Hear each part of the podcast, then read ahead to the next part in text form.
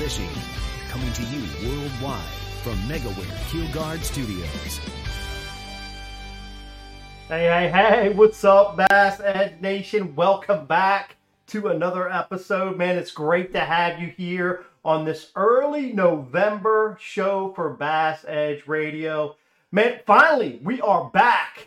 We are back in Texas. Happy to be here, man. It's been a long, long summer on the road, but uh, super stoked to be back here in the studio. Um, and actually, we're already starting to work on some updates. We we started taping, you know, Bass Edge here on YouTube just earlier this year, after many, many, many years of being available in audio, and we still are. Spotify, iTunes, all those great streaming podcast platforms catch us on those audio. But but again, you know, started here on YouTube earlier this spring, and uh, we're going to continue doing some updates to the studio here. So we're excited about that. But um, man, they are going to come together over the next few episodes. But uh, as always, Bass Edge brought to you by MegaWare Keel Guard. That's right, Keel Guard, providing you protection from abrasive rocks, concrete boat ramps, grinding sand, debris on those waterways. Don't be without MegaWare Keel Guard on your vessel. That would be a huge, huge mistake. And of course, uh, Megaware products make great gifts for. Uh, I know a lot of bass clubs have an Angler of the Year ceremonies and this kind of things coming up over the next several months, and also Christmas. Uh, we'll, we'll, get into more holiday uh, Megaware information as as time progresses, but uh, man, it's a great time to look at what you've got this fall and get ready for winter time and next spring.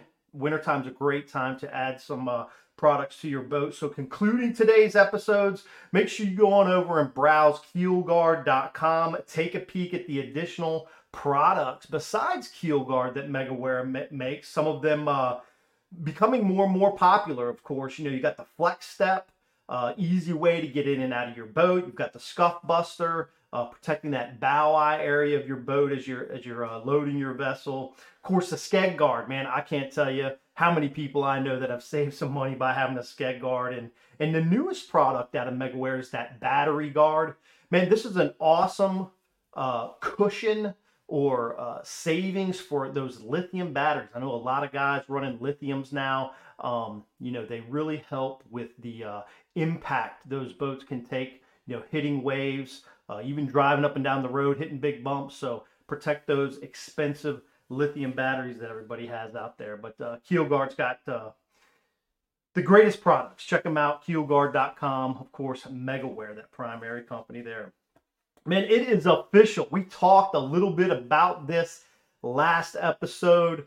Uh, we were wrapping up our last episode as, as the Harris chain on the Bassmaster EQ system. The last event of the year was just winding down and uh, it is official. Bass EQ qualifiers that they're going to compete in 2024. I've heard a couple people say this already. Some of the maybe the the most ready rookies ever going to be coming into the Elite Series for 2024. They went through the nine event gauntlet. It was uh, it was a, a season like you know rookies have or, or qualifiers I've never seen before on the BASS Open side, but JT Tompkins, John Garrett, Trey McKinney, Robert Gee, Wesley Gore, Tyler Williams, Kyle Patrick, Ben Milliken, and Logan Parks. And, and big shout out to uh I know John Garrett and Logan Parks, man, they've been on this for a long time, making that step, uh, looking to get into the Elite Series. And as promised, we're going to have a new EQ qualifier on today's episode as the featured angler. And we've got John Garrett that's going to come to us after the break. He's going to talk to us about his 2023 season, as well as some of his preparation for 2024.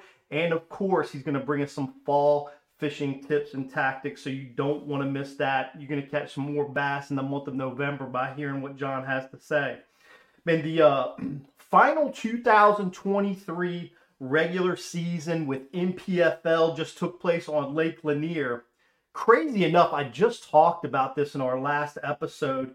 Uh, we brought it up that Patrick Walters has been having huge success throughout the Elite Series year, but also over there in PFL. He gets the W in that final regular season event there at Lake Lanier, winning another $100,000. I mean, just listen to these numbers.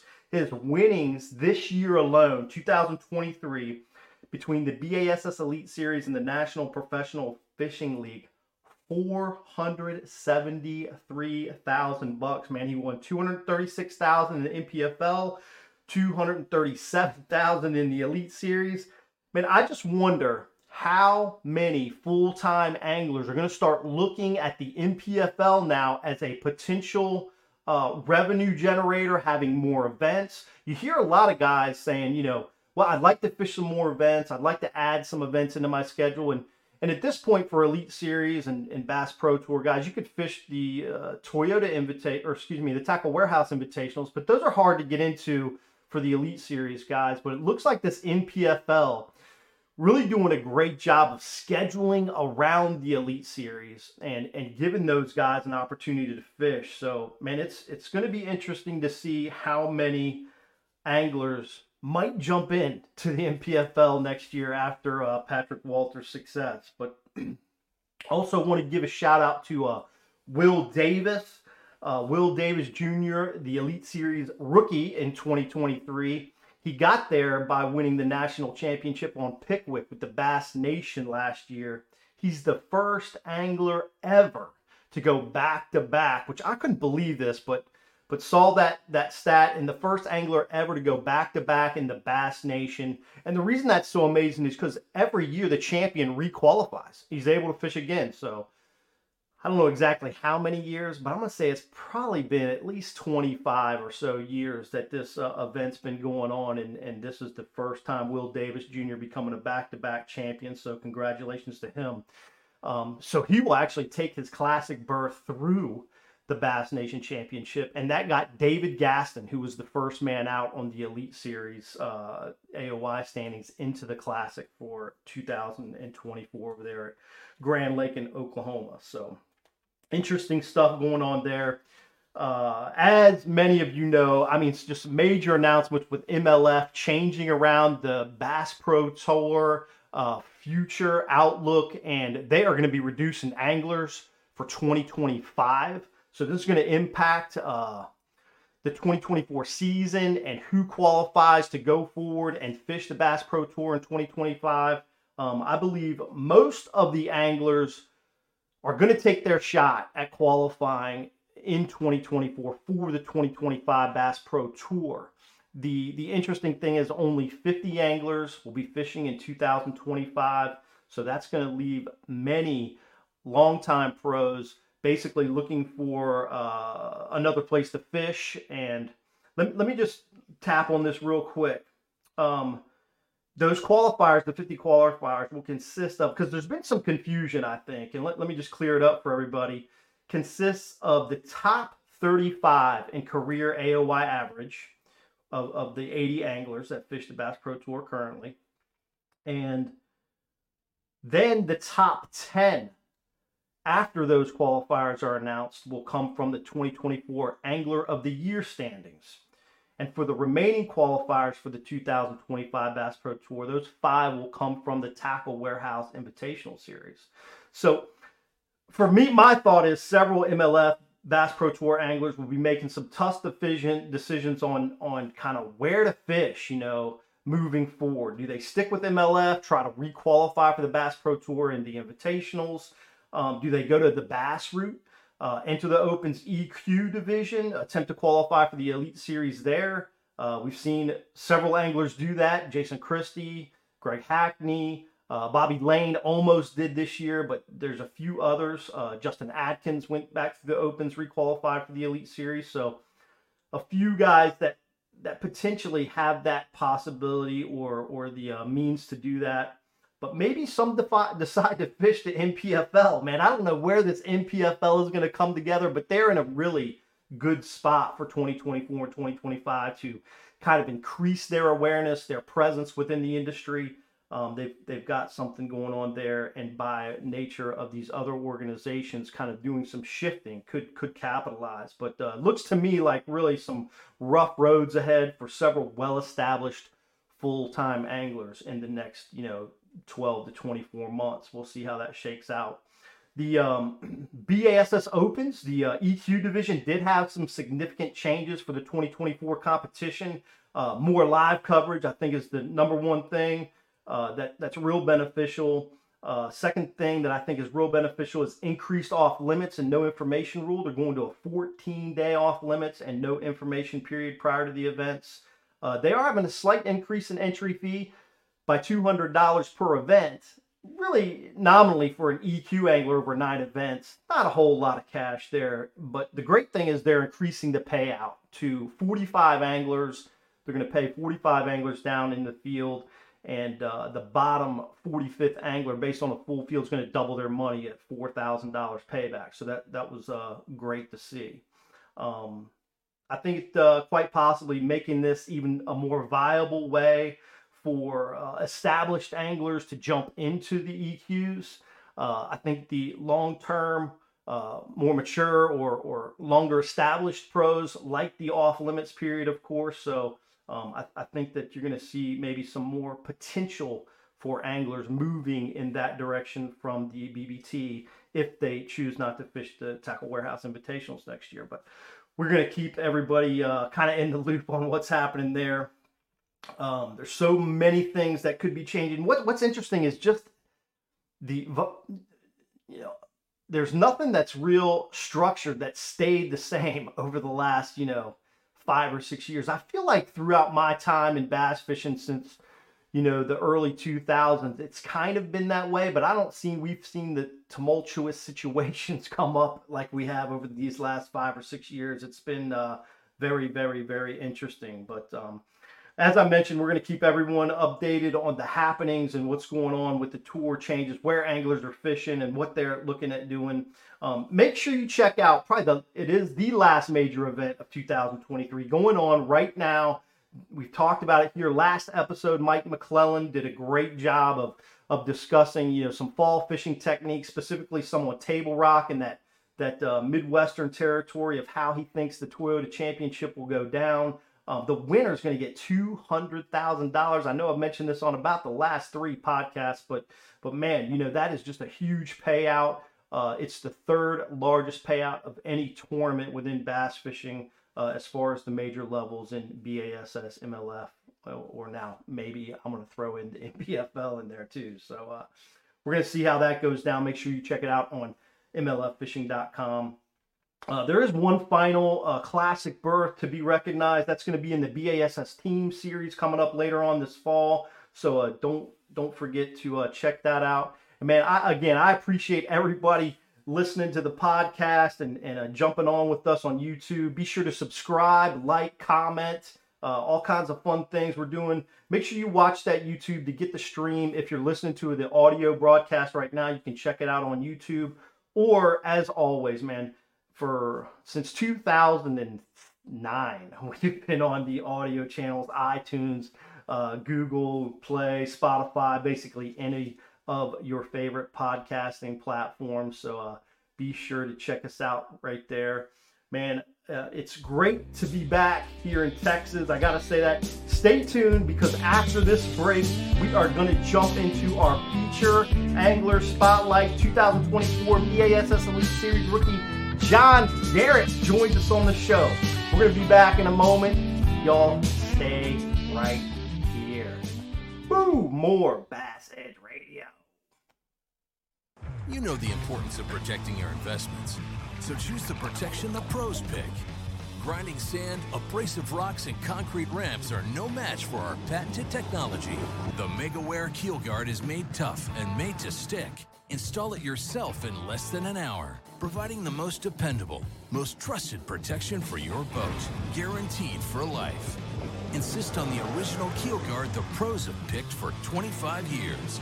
MegaWare Keel Guard.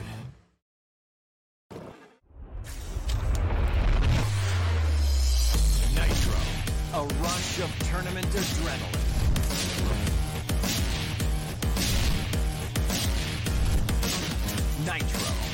The choice of champion, where performance meets play. Nitro, a big water beast, a pure fishing machine. Nitro, release the champion within. Hey, hey, hey, here we are back with Bass Edge Radio. And like I said, it's great to be back in the studio in Texas. Um, it's really great to have a feature angler spotlight with this guy right here on the screen, John Garrett. John, man, it's awesome to have you here on the show. 2024 BASS Elite Series rookie. How does that sound, dude? Sounds better than uh, Bass Opens Pro. I'll say that.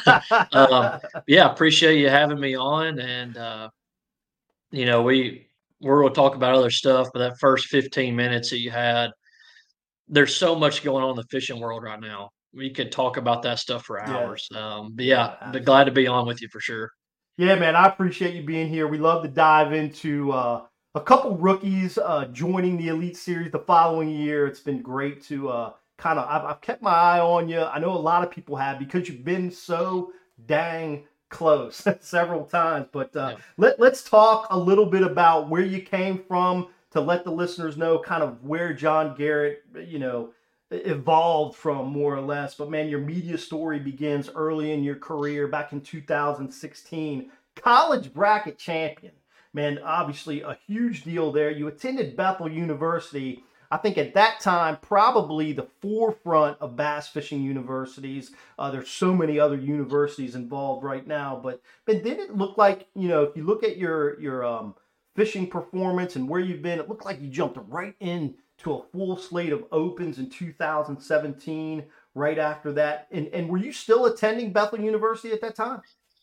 Yeah, so I won that college bracket as a freshman in college. Wow. Um, so I was one of the youngest I was I might be the or one of the youngest people ever fished a classic. So I won that as a freshman. And when you fish the bracket, you sign a contract and you basically have to fish the opens the following oh, year. Wow. Okay. So I did fish the opens. I, I missed a couple of them, but yeah, so I juggled the opens, my full college fishing schedule to keep my scholarship. I tried to pass my classes. I can't say I passed all of them, but, but I tried my best. Yeah.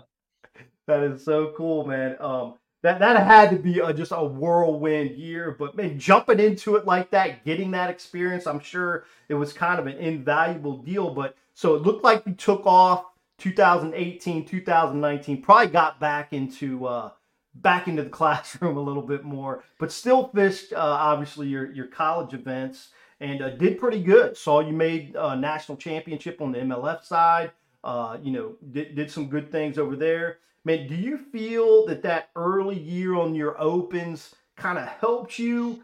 Did, did it hinder you because of the schedule was so crazy? Kind of getting to this reality of the Elite Series now moving into 2024? Yeah, I, I will say that that first year of the opens kind of made it like I fished it and realized that really, and I, I, had another podcast where I said the same thing. I, I feel like that I hound this subject, but college fishing directly correlates with that Bassmaster Opens or the MLF Toyota Series. It's like okay.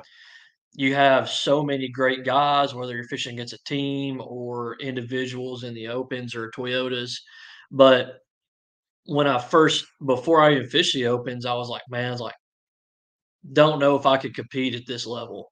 And really, if you have some success through college, you jump into the opens, it's like it's almost directly corresponds. So all the guys, you know, like myself, and you talked about Logan, like all the guys that came through college that had success, they had basically free experience. I know at yeah. Bethel we did that, you know, traveled for our tournament. So we traveled the country and you could just basically say practicing for that next step in fishing. So the like I said, opens, Toyotas, and college fishing almost directly corresponds with the same level of talent for sure. Wow. You know, let, I'm going to jump back a sec because it kind of threw me off. You were a freshman when you won. Um, yeah. Th- was man, I mean, you're obviously fishing in high school. That's why you choose Bethel University. Mm-hmm. You've got this passion for bass fishing. Was that, uh, you know, did you almost think like that was too early, or did you think that was good timing? And and how how does it got? I mean, what were you, 18, 19 years old? Yeah, 18, yeah. So I'll be honest with you. I, I started a high school fishing team. This is how old I am. I know they're just the high school fishing wasn't huge when I was in high school. I so I started a team my sophomore year. We kind of developed it my junior, senior year. Um, fished like the very first ever Bassmaster high school events. Wow. Um, my last couple of years of high school, and jumped into college and had that early success winning the bracket. And I kind of knew when I when I won that event going into the classic that realistically I had no chance of playing with the wolves of the fishing industry. Like I was a little kid and you know and you know I before I went to that event I told myself that hey let me sit back let me enjoy this yeah I'm to fish as hard as I can but I really did kind of soak it in for that classic cool. ex- experience and I, I'm glad I did that um, looking back at it I, I learned a good bit about the industry, you know, making connections and that sort of thing. But I took that that experience is let me enjoy this as much as I can. Right. And then, right. you know, after that tournament, I got a taste of that classic stage. I'm like, man, I, I could really get used to really seeing that. This. Hopefully, yeah, that was nice. I would like to get back for sure. And that's kind of when I took my attitude in college like okay let me get let me try to get serious about this. Let me try to right. get as good as i can because i skipped this earlier in high school i didn't really think that hard about fishing professionally or going to college and fishing. Um, had a little success in high school and then the coach at bethel university gary mason literally just showed up to my granddad's shop when i was working one day and offered me a scholarship. So i was like all right i'll try to go to college. I never thought about it. Yeah we'll see about it and, and, and you're bass fishing there, so it kind of extended that too. So it made made a lot exactly, of sense. Exactly. Yeah. Man, yep, you sure that the camaraderie in that time frame. I mean, you got Tristan McCormick, obviously with the Bethel, uh, Cody Huff. Uh, I'm sure there's others you could you could name. Those yep. are just a couple off the top of my head. Do y'all still like stay in touch and and um, I don't want to say work together, but kind of, you know, bounce stuff off oh. industry wise, business wise, fishing wise, and, and kind of stay in in a groove with each other that way? Absolutely. And when we were in when we were in college, you know, we like you said, Bethel was like the powerhouse of bass fishing, college bass fishing at that time. So Gary had the pick of the litter it was like, you know, he's like, dude, that guy's good. Well, when Gary reached out to you, like, I'd like to play football for Alabama. You know, I want to go, I want to go fish there for sure. So me, Cody Huff, Cole Floyd, KJ Queen, like Cole Garrett Floyd, Enders, KJ. Brian Paul, like there was so many. That's crazy names right there. Yeah. Right? I mean, just crazy. And, yep. And we all got there at the same time in that 2015, 2016 time frame. Um, we all got thrown basically into a house from different parts of the country. We all just love to catch bass. So you have seven or eight, literally some of the best anglers across the country coming together with different backgrounds, different techniques. And all we did was talk bass fishing. We learned so much off of each other. And we kind of formed this pact when we would go out to a college tournament. When we get back at night, we're going to talk about everything we did, everything we seen, and with four different boats on the water, yeah, we would break down a lake like that. I mean, instantly. Whether it's something that Cole Floyd found out, or Cody Huff, or me, myself, or Brian, right? Somebody was going to crack a piece of the code that first day, and we learned so much about bass fishing those first those four years at Bethel. It was unbelievable, and now that we're kind of taking our steps into professional fishing, it's like, yep. like you said, like how's the how are you treating you know the industry in this aspect, or you know mm-hmm. how's it working with this sponsor? How's this going? Like we end up, I would say, leveraging things off each other. Nice. That way, it's like, you know, don't settle for this, but take this, and yeah. then you know, Cole has a different schedule than me and Cody have. So right you know, if if Cole's fishing a tournament on, you know, somewhere the Bass Pro Tour is that we don't have a tournament, Cole's like, dude, I found something out that was legit on this place. we voice, you know, we still voice each other, you know, each other Yeah. all these things, and even though we're apart, we're still helping each other learn and become better anglers. Just every is time so we talk cool. to each other. Man, I think you know when I grew up, that was something that you know maybe I had a, a guy in my local community. Uh, I had a great friend, Tony Black. Uh, you know that I grew up fishing with in Virginia, and uh, we used to bounce off everything. We started fishing the opens, but really we didn't know that many people. You know, we knew some people, we didn't talk. You guys, and and now with high school fishing, uh, the platform, the college fishing platform, you are so much more in tune because you've kind of formed these relationships so early and you kind of take these steps together. It's it's really cool to see. So uh, congrats on that. And I'm happy to hear that you guys still collaborate because I think a lot of times in bass fishing, and, and tell me if you feel like this as well, you know, guys get I don't selfish. You know, they just get kind of Oh, yeah. selfish on information or industry knowledge. And, and it's hard to acquire that information to create a successful career in the sport. Yeah, absolutely. And I hate to put it this way, but I think it just what it boils down to is not a selfish jealousness, but it's like, dang, it's like you're almost jealous of like, man, why has Patrick Walters won four major tournament this year and I haven't? You know, so why has he won 450 grand and I haven't? Right, You know, right, it- right. it it kind of gets to the point like that. It's like, you know, more as you kind of progress, it's like you want to do more things, keep to yourself, do things for yourself, Sure. and besides splitting that piece of reward pie up with all your other people, with all your Yeah. friends, you know, Yep, um, but that's some- But yeah, yeah, and that's something we've we've always kind of like, hey, like Cole helped me get here, I helped Cole get here, I, Cody helped us both with this, so it's like we're going to keep each other in loop, and hopefully we're going to all scratch each other's back equally throughout our career. yeah, yeah, it's great to see, man. All right, let's go back to uh, uh, you know, you jumped back in the opens in 2020. Yep. Kind of did the school. Con- did you graduate in 19? I think that I- was the deal, right? Yeah. Yes. Yeah, So I did not fish in 19, and that's when they took the MLF Bass Bassmaster split happened, or whatever Right. whatever year that was. Yeah. that was the year I did not fish. Yeah. Yeah, yeah, 19. So, but but 2020, man, consistent finishes in the AOY standings throughout different divisions. Uh, four seasons, some 30 plus tournament BASS Opens. You're a Bass Elite Series angler now, and and I know that man, that had to be hard to just keep pushing through, keep you know positive attitude, keep uh you know keep sponsors maybe going. I know you've got a good little sponsor, you know, been there. But um, what can you tell the listeners that evolved for you over those 30 tournaments, over those four years that allowed you to kind of become full circle and, and accomplish this Elite Series bid? Yeah, well, I'll start with saying that you're right. It's just it was so tough mentally because Yeah. it's like graduated college, you cannot make a living fishing the Bassmaster Opens. Don't matter how good you do. Like I had a great year this year.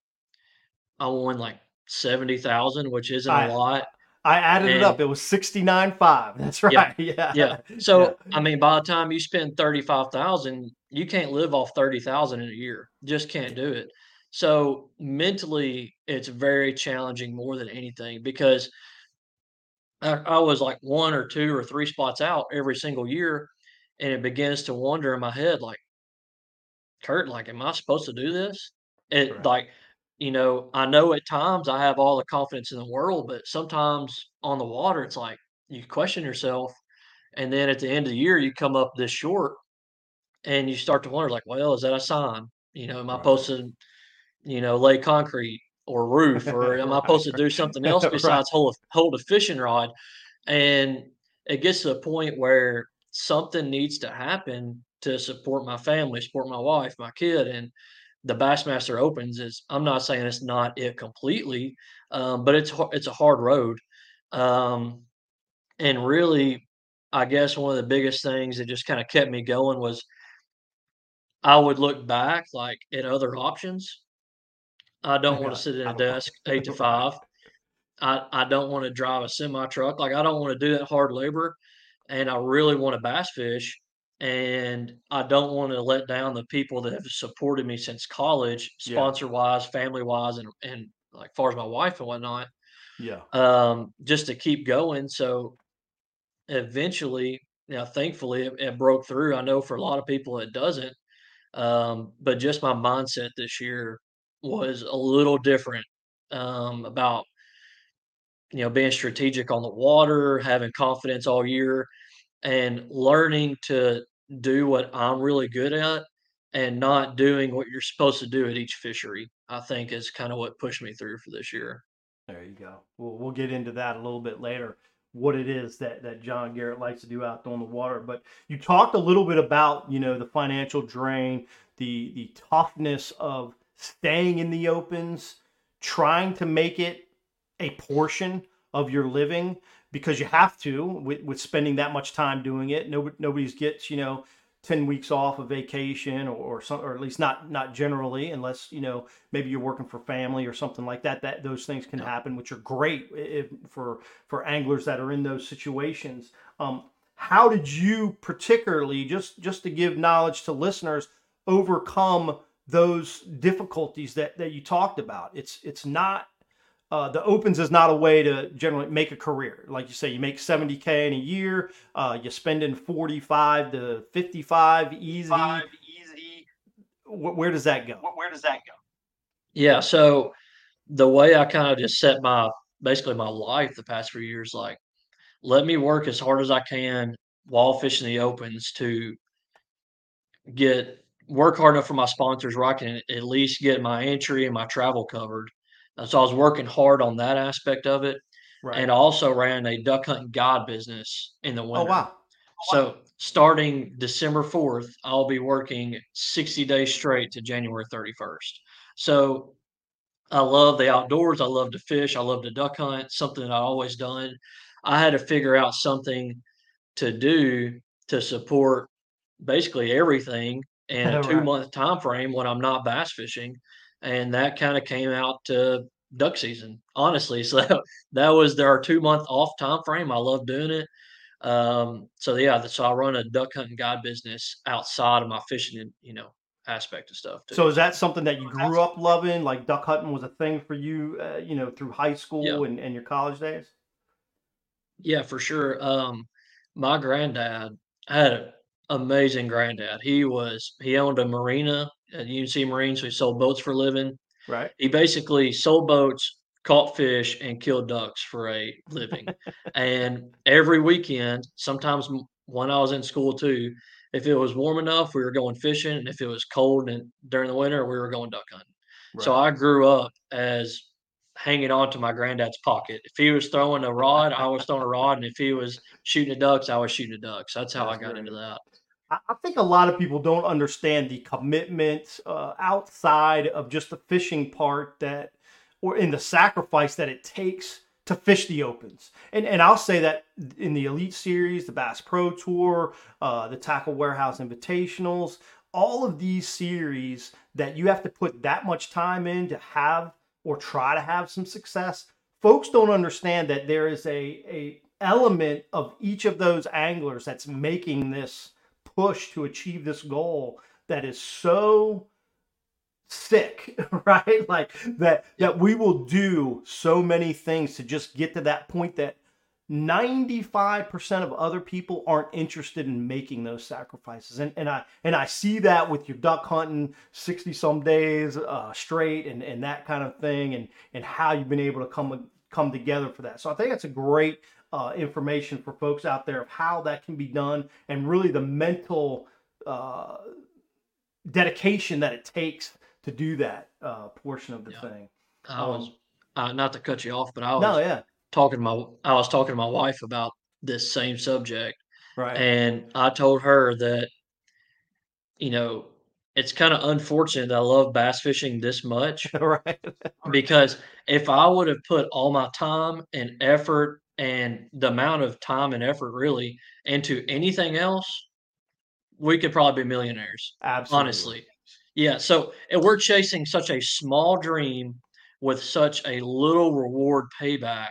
Yeah. If we spent this amount of talent and time and energy on something else, we could be probably so successful in whatever we try to do because honestly, looking back through everything, this might be literally one of the hardest things to make a living at that you could possibly do. I, couldn't agree more. It's it's a wild deal. Yeah. Yeah, I talked to my wife could tell you the best patterns for me to go fish table rock in the fall. She would she could just start spinning. Oh yeah, maybe you should throw a buzz bait or a plopper. Maybe maybe throw a shallow crab. I mean, she could just start throwing because she's so like for 20 years. That's that's all. She, I mean, I don't say that's all she's heard, but she's heard it a lot more than she probably wants to hear. Oh, for sure. But uh, all right, man. So as your career, you know, over the last six seasons, uh, you've seen a lot of changes in the industry. You you we talked about that right out of the gate. You know, especially uh, the the past twelve months back in 2019. But man, it seems like every year, you know, there's some changes within the industry.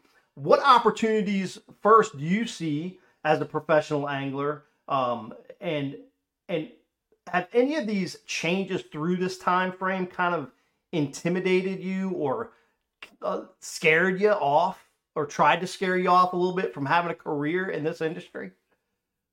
Yeah, absolutely. I I have not been doing it as long as, you know, for sure you have or a lot of the other guys, but even I'm gonna say when I started this journey and when I made the classic in 2016, it was just in this eight year span, it was so much easier to make partnerships and, you know, get your foot in the door with companies then and now it's just it's so hard, you know, we got more professional anglers than ever, but we also have more fishermen. It, it's just it's so crazy what the fishing industry is right now and how hard it is as us anglers to make a living strictly off the fishing industry.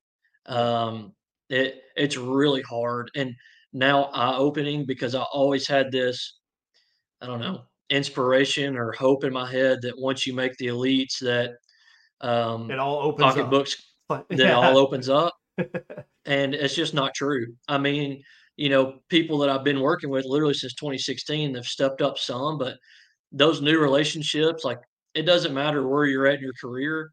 I feel like you have to know and talk to the right people and have a connection. Doesn't matter if you're fishing in college or high school or the Bassmaster Elites or Bass Pro Tour. You have to have a personal connection with somebody to be able to get your foot in the door with a good lasting partnership. yeah, And that was kind of what opened my eyes up the past 4 or 5 months is in me trying to get things ready for next year. right. It's not easy. Not easy for anybody from what it sounds like. Yeah. Um, so intimidating is definitely um, it's for sure intimidating uh, because it's like, okay, I'm at this final step of making the elite series, but ends aren't meeting like they You should. haven't you haven't got to the final night. step yet, John.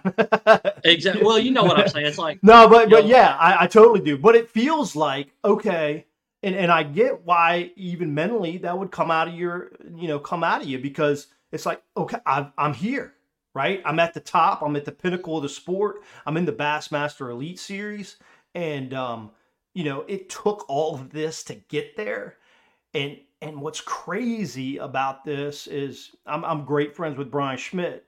Uh, he's had a good last couple years, but man, 20 months ago at the end of the 2019 or the 2022 season, it was like, am I going to be able to stay in the Elite Series or not? And and it's like so as hard as you've worked to get where you're at today, it's going to be that much more work to stay and succeed. And the, the great thing is, though, if you do this again now on this next level, I, the flower will open. You know, the, the money will start flowing in for you. That's for sure. So it's uh, it's interesting how that works. I think a, lot of people on the outside, uh, you know, looking into the fishing industry, don't understand that process. Yeah, absolutely. And it, you know, when you're trying to get that extra money or ex- extra this or that to support you through the year, you hear, you know, leading up to this year from everybody. I'm not putting anybody on the spot, but it's Yeah. like, well, you know, make it to the Elite Series, we'll talk, or hey, budgets are tight, or this, this, this, and this, and nothing's changing um, for us as anglers. I feel like in that aspect of things because Yeah. In the whole realm of the fishing world, the tournament angler that people that we're reaching, such a small portion of people that buy a fishing license, is going forward is how big of an impact do we actually have? You know, because you know the 50 million people that buy a fishing license, how many people are tuning into Bass Live out of those Right. people and and buying products that we sell? So I can't blame anybody for the spot that us pro anglers are in, except for ourselves putting us here, really. Um, Sure. but yeah, it's a it's a pretty crazy world that well, It we're trying to make a living in for sure. So thinking of diving into the EQs for an angler down the street from you, um, you know, considering the obstacles, maybe down the street from me, whoever it is that's that's thinking about diving into, you know, this profession or this tournament fishing career, um, maybe something you overlooked that you realized during your journey. Um, now looking back at your time in the opens, what, what's one or two things that that you would give advice for someone to have uh, similar success to John Garrett. Yeah, so like I said this earlier, and it's basically everything has came down to this year is first off, put your time in and work literally as hard as you can work at making yourself a better angler because you look at some guys like Jordan Lee, for example. Like I feel I'm not saying he doesn't work hard because I know he does, but it's like Right. I feel like when he gets in the water, fish jump in his live well. It's that Right. easy. He just goes over somewhere and just catches them like crazy. That's not me. Like I have to work so hard to make things, you know, meet on my end. So if you have that talent or gifted talent, like what I was Jordan Lee has, like that's great.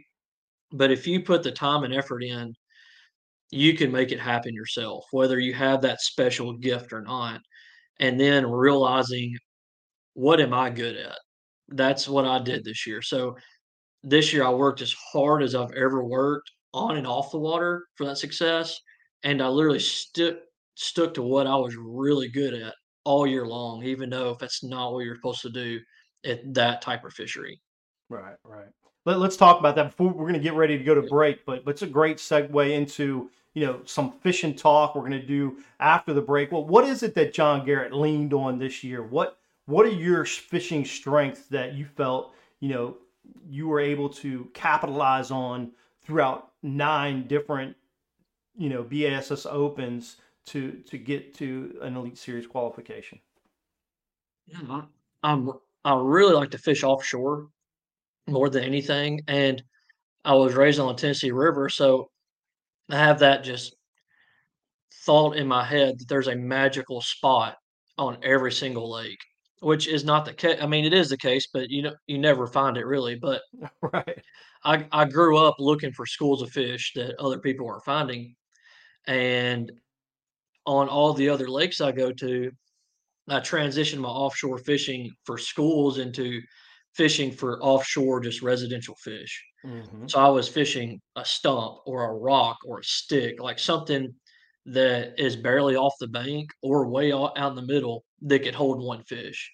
And my thought process, like, hey, I got I got three days, four days to find 15 fish houses, really, whether it's 15 stumps or whatever it's holding a fish. So I just went and fished for individual bites in practice and in the tournament, but offshore instead of trying to do that on the bank because as you know, 250 guys, not much gets untouched on the bank. You know, there's five. there's a of lay practice. down. Yeah, for sure. You know, most all good looking laydowns have a fish on them the first day of practice. So Right. my thought is, let me find that, but submerge. Let me find that Mhm. off the bank and try to find as many residential bites as I could find. And that really worked well everywhere we went this year. I'm not so so sure if it can't work at all times throughout the country because Right. when fish are supposed to be shallow, I, you know, everything lined up to be shallow. I would look shallow, just off the bank shallow at some Yeah. of the same cover, and now transition from 40 foot to two foot of water. But individual fish offshore is what I did all year long. Very cool. Very cool. Well, it worked worked magically, man. We're gonna take a, a quick break.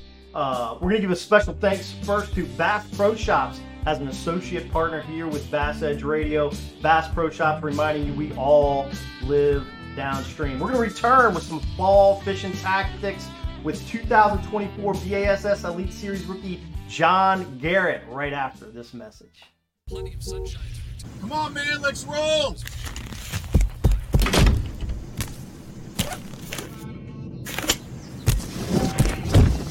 What the? To catch the fish, you need to be one with the fish. With PowerPole shallow water anchors, you'll get the ultimate in precision, power, and control so you can catch more fish. No face paint or phony fins necessary. Excessive shock and vibration are two leading causes for premature battery failure. Prolong the life of your batteries with the new MegaWare Battery Guard. The Battery Guard sits under your battery and absorbs excessive vibration and bounce, reducing G-shock by up to 80%. Great for boats or anywhere shock and vibration can damage a battery. The Battery Guard can easily be trimmed to fit virtually any custom shape or battery size. Save money by protecting your batteries. Spend more time on the water and less on maintenance. Find yours at megaware.com. All right, here we are back with some more Bass Edge Radio. We got uh, 2024 Elite Series angler John Garrett with us on today's episode in the feature angler spotlight. First half of the show, we got to know John, really kind of picked his brain on how he went through the Bassmaster EQs. This segment of the show, we're going to talk about fall fishing, how we can catch more fish in November here we go, John, man. I got to say, it seems like many anglers are becoming more, you know, seasonal, right? Just just in general, like hunting is season, September, October, November, December. Uh, man, it seems like bass fishing is really just becoming a seasonal sport, you know, like February through June, and then it kind of tails off a little bit. Man, I, I think fall's a great time to be out on the water. Mm-hmm. I want to get your opinion on how you like to fish some in the fall, but but right now, what can you do in the fall fishing and taking time, spending it on the water that's going to help you in the primary tournament seasons of of January through July, say?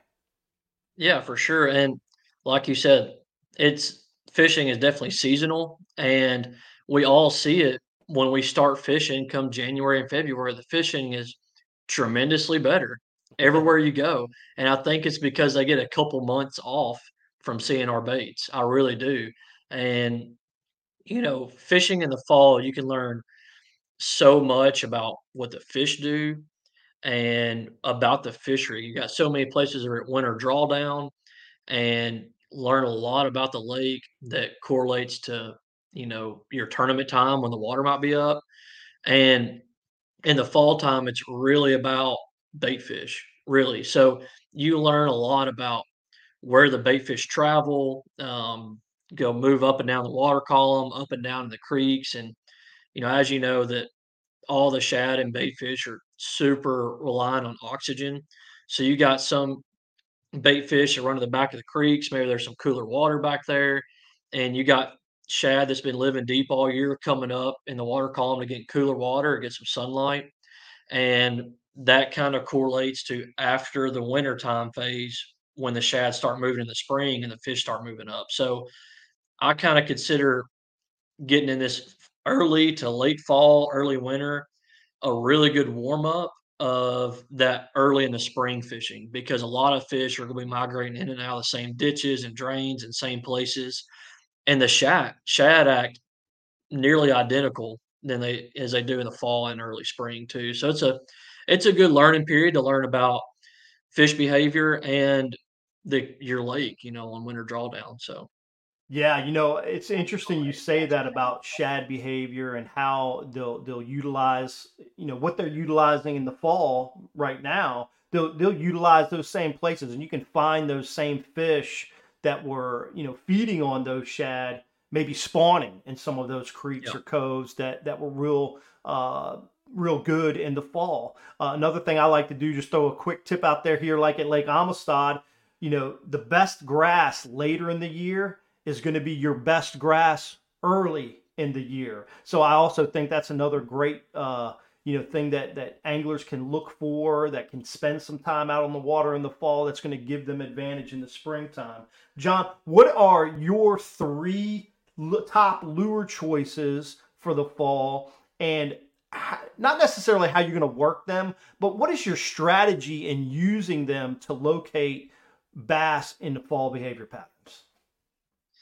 Yeah, so I mean, really, I'm not. I don't travel a whole lot in the fall. I'm kind of local, so I'm sure on Kentucky Lake and Pickwick, and love throwing a big top water, whether that's a a walking bait or a plopper style bait.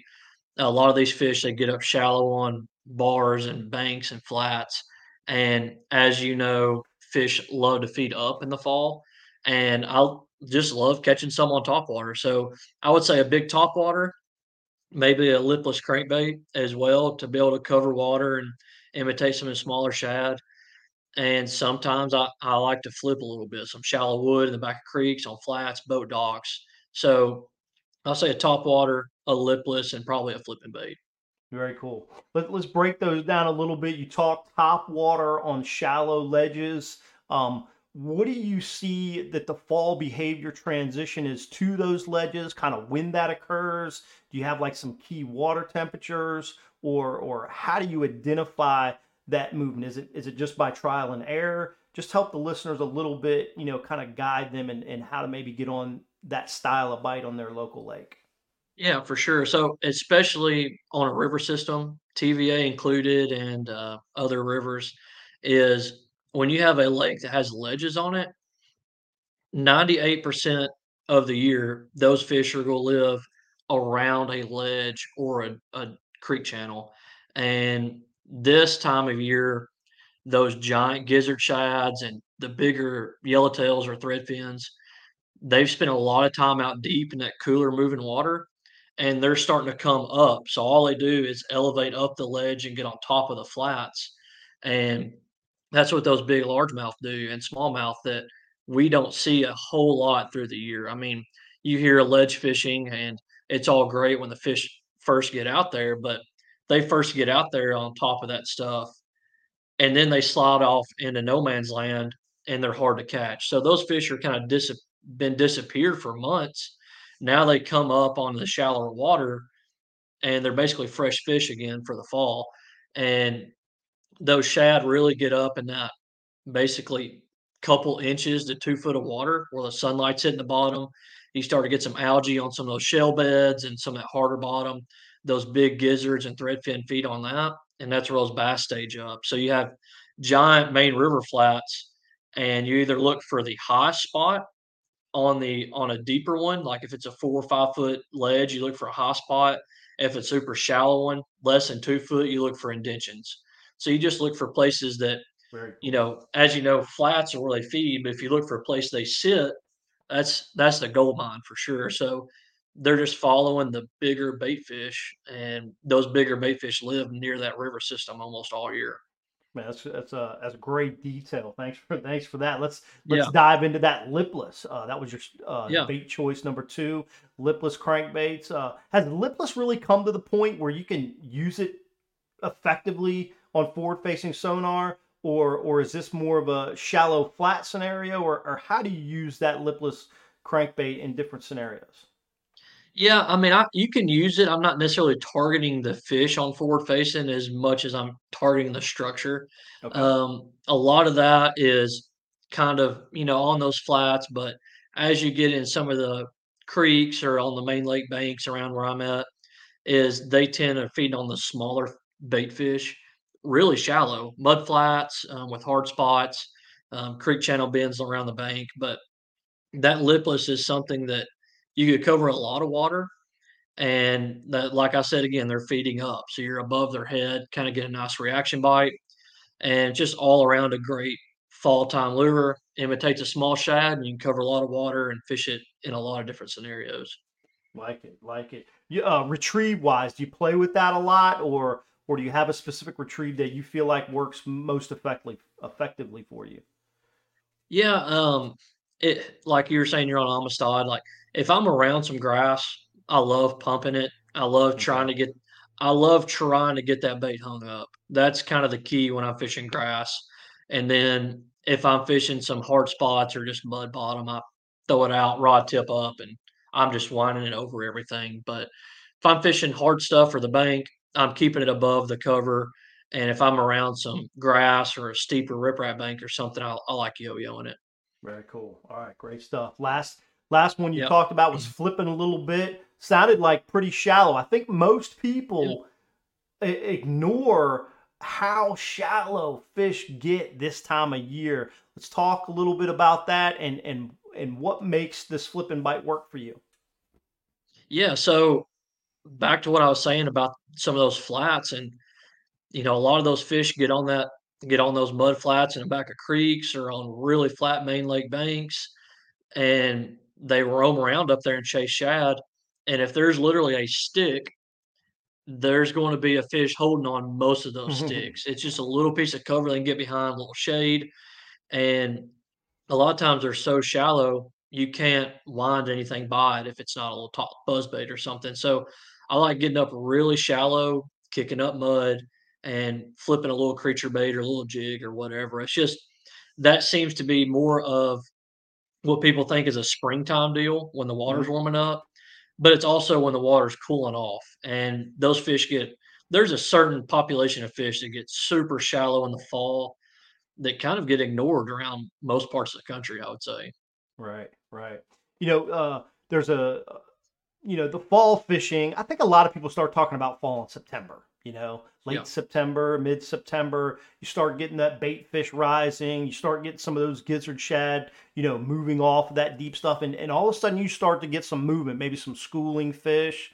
You see, you start to see these changes. The days become shorter. Water temp starts to cool a little bit. But Man, I I think so many people give up on fall fishing so soon they never realize the magic of fall what where do you see the magic begin? Is it is it a water temperature deal? When i when, when i say magic you know when fall fishing gets good you're catching you know usually 15 to 30 fish. Some sometimes you can get into a back of a pocket and and crack 40 or 50 right? Um Yeah. so what, what is it where is that time frame? Because i think we're approaching it right here this first part of november and, and on as we get into it. And a lot of people have put everything up right we talked about that earlier what is that magic that happens and what what is that scenario you see that comes into play that fires it off Yeah, I, water temperature has a huge impact on it, I would say. And I think the later in the year it is, like if it's warmer, like we've had a pretty warm fall. We're just now hitting our first few cold fronts. Yep. The longer that progresses, I think the when the water finally cools off, it makes it that much better. And I, I see that happening around that 55 degree mark. Um, yeah, it it uh you still got a top water feed going on, and those fish know, like, dude, wintertime's coming. I need to eat. And once you get below that like 48 degree range, okay eh, they're almost like, okay, it's wintertime. right And you start seeing fish go off deep, they the bait goes deep. I say from that 50 to 55 degree range, you see a major feed up in our shallower realms of the fishing world. Um, and most people have hung it up, but tho- those fish have a natural instinct. I need to feed up for winter. Winter's coming, and all those bait fish, a lot of the bait fish are up shallow and whatnot. So I would say the 50 to 55 degree range. Um, about we're creeping up on it. You're right. It's happening yeah. like right now. So I, I'd say a water up. temperature is a really big thing.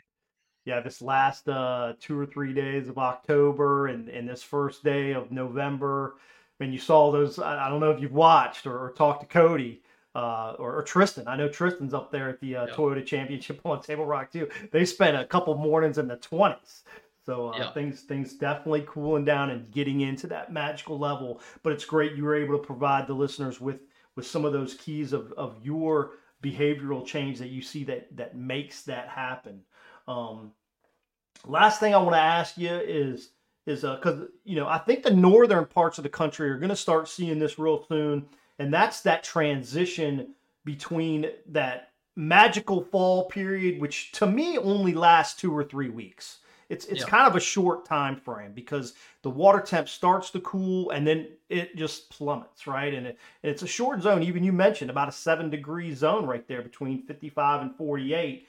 Um, when they start when you when it starts to cool into those high 40s down into the mid 40s um how is it that you go continuing to target fish that you found in the fall behavior pattern do you have to change tactics and just slow down a little bit or do you have to completely move areas and look for different cover structure and depth zones Yeah, so you know, they're you get in those same areas because a lot of those areas that are good in the fall have deep water access nearby. That's kind of all year round you have that. I have this saying where fish winter, they move in and out of drains. So I say they winter in drains, they follow drains in, but they follow points out. So mm-hmm. that's what I kind of like to base my stuff on. So if I'm fishing in fall or early spring, I kind of picture my bass highway in drains.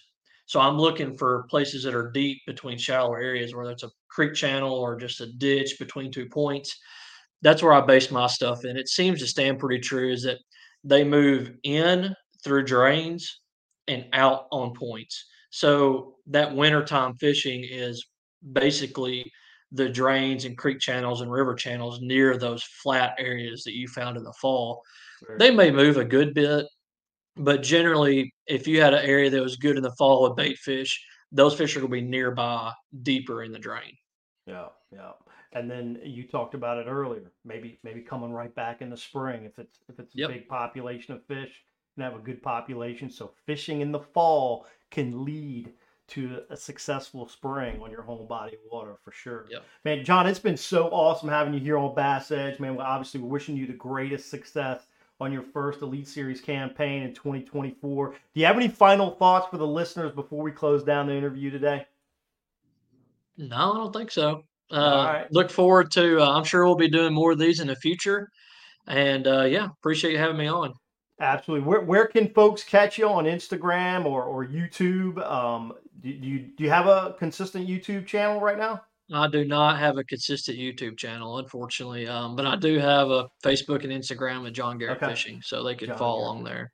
Awesome, Yep. man. That that's uh that's great to hear.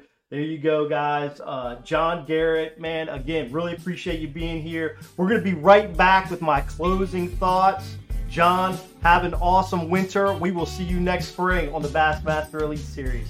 Y'all Yep, stay tuned. good. Bass Edge Radio will be after this message.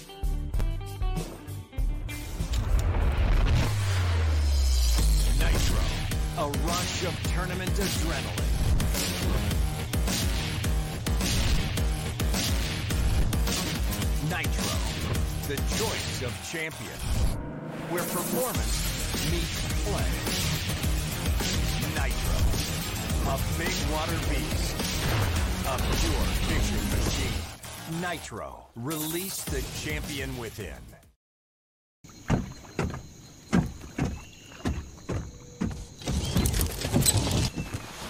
Nobody wants to run out of power when they're on the water.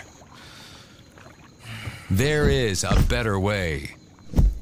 Introducing the Charge Marine Power Management Station from PowerPole that does the work of three devices a traditional battery charger, a charge on the run, and an emergency start system. PowerPole Charge.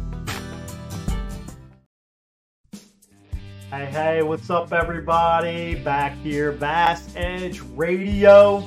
Your host, Kurt Dove. Man, some closing thoughts on what I thought was a fantastic interview with John Garrett. Um, and John, John brought the goods on some fall fishing. It was, it was also great to hear his story about how he came through the uh, college series and then into the Open Series, and now a Bassmaster Elite Series Pro. Man, if you liked this interview, don't forget to hit that subscribe button, like button, comment below. Let us know what other anglers you'd like to hear from here on Bass Edge Radio. Man, it's it's uh it's always fun not only learning more about the ins, you know, kind of the the uh growing up or the uh background of a lot of these anglers, but but also, man, it's just great to hear their fishing tips and tactics for the time of year that these shows are taking place. Uh, I'll be using some of the uh, tips that John gave. Let's let's talk about a few of those. Um, drains in the spring, points moving out in the fall. I thought that was a huge tip for uh, anglers to to look at something and kind of get started uh, trying to locate bass in the fall behavior pattern. Uh, you're going to see this behavior pattern from now all the way through about mid December, depending on exactly where you are in the country. But uh, John also had a great tip there on when that premium window is. He likes that mid 50s, even into right at 50 degrees. He feels like that's when the fish are really active and, and are really feeling the the pressure of winter coming and and them wanting to put on that fall feed bag. So uh, that that's typically a great time of year to go out and catch a ton of fish. Sometimes they can be sporadic, so you've got to look a lot of places. But I feel like when you find them, they are there and they're ready to be caught. They are very very active fish. Um, but it, it's dependent because of that shad orientation, just like John talked about. They're just shad oriented. They're wanting to follow these shad in and out of these creeks, really feed up for the fall. So if you find that that magical area, keep moving fast. Don't stay in one spot waiting for the fish come to you. Keep checking different backs of creeks, different target zones, flats. I really liked how John also talked about the top water bite lasting into the 50s. Uh, a lot of people put that away a little bit too early. I feel like John likes to keep that out even as the temperatures are into the 50s in the fall. But also that lipless crankbait, man, what a great tip there. That's a that's just a, a fish catcher. And uh, if you're struggling and can't find those wads of fish, you're still going to find, like John mentioned, those isolated fish on wood in the back of creeks. And that's how he qualified for the 2024 Elite Series finding isolated targets on these pressured bodies of water, big fields in the Bassmaster Opens, and he's able to find isolated areas where he could go pick up a fish here, a fish there. He called it a fish house. So he's, he was looking for 15 fish houses for every tournament out there. So that was that was a great way for for John to kind of explain what was going on. Been talking about events coming up, man. It's the season's winding down right now. That Toyota Series Championship going on on Table Rock Lake. Go check that out at MLFFishing.com. Uh, I mentioned last episode the NPFL possibly having a championship this fall. Well, they just announced their 2024 schedule. The championship from 2023 AOY standings is going to be in March 2024. Still having that tournament down here where I live at Lake Amistad. So that's going to be the first championship that they're going to put on in that tournament circuit. Like I say, I really think the NPFL is in a great position to pick up some anglers here of the next, you know, 18, 24 months moving forward based on a lot of changes through the other organizations. But um, man, that kind of wraps it up. We're to watch that stuff. We are going to uh, check out what's going on in the fishing world. We're to talk to some more anglers about plans for 2024. Man, I didn't want to dive into the MLF changes too much. Uh, we will talk a little bit about that more as things progress because what I'd really like to know is what happens in 2025 going into 2026. Where do those anglers stand and how are those uh, requalification process is going to be. Are they going to continue to protect the AOY average guys over the years of the BPT, or will they start going back into a majority of the current AOY standings being a part of that tour moving forward in 2026? But uh, man, be sure we're going to stay on top of it. Stay tuned here to Bass Edge Radio. Again, we're going to have a new episode uh, what is it, November 15th is going to be that next episode. We're going to be studying up, continuing late fall fishing strategies. Looking forward to another feature angler spotlight. Hit that subscribe button. You don't want to miss another episode of Bass Edge Radio. Adios. We'll see you all next time.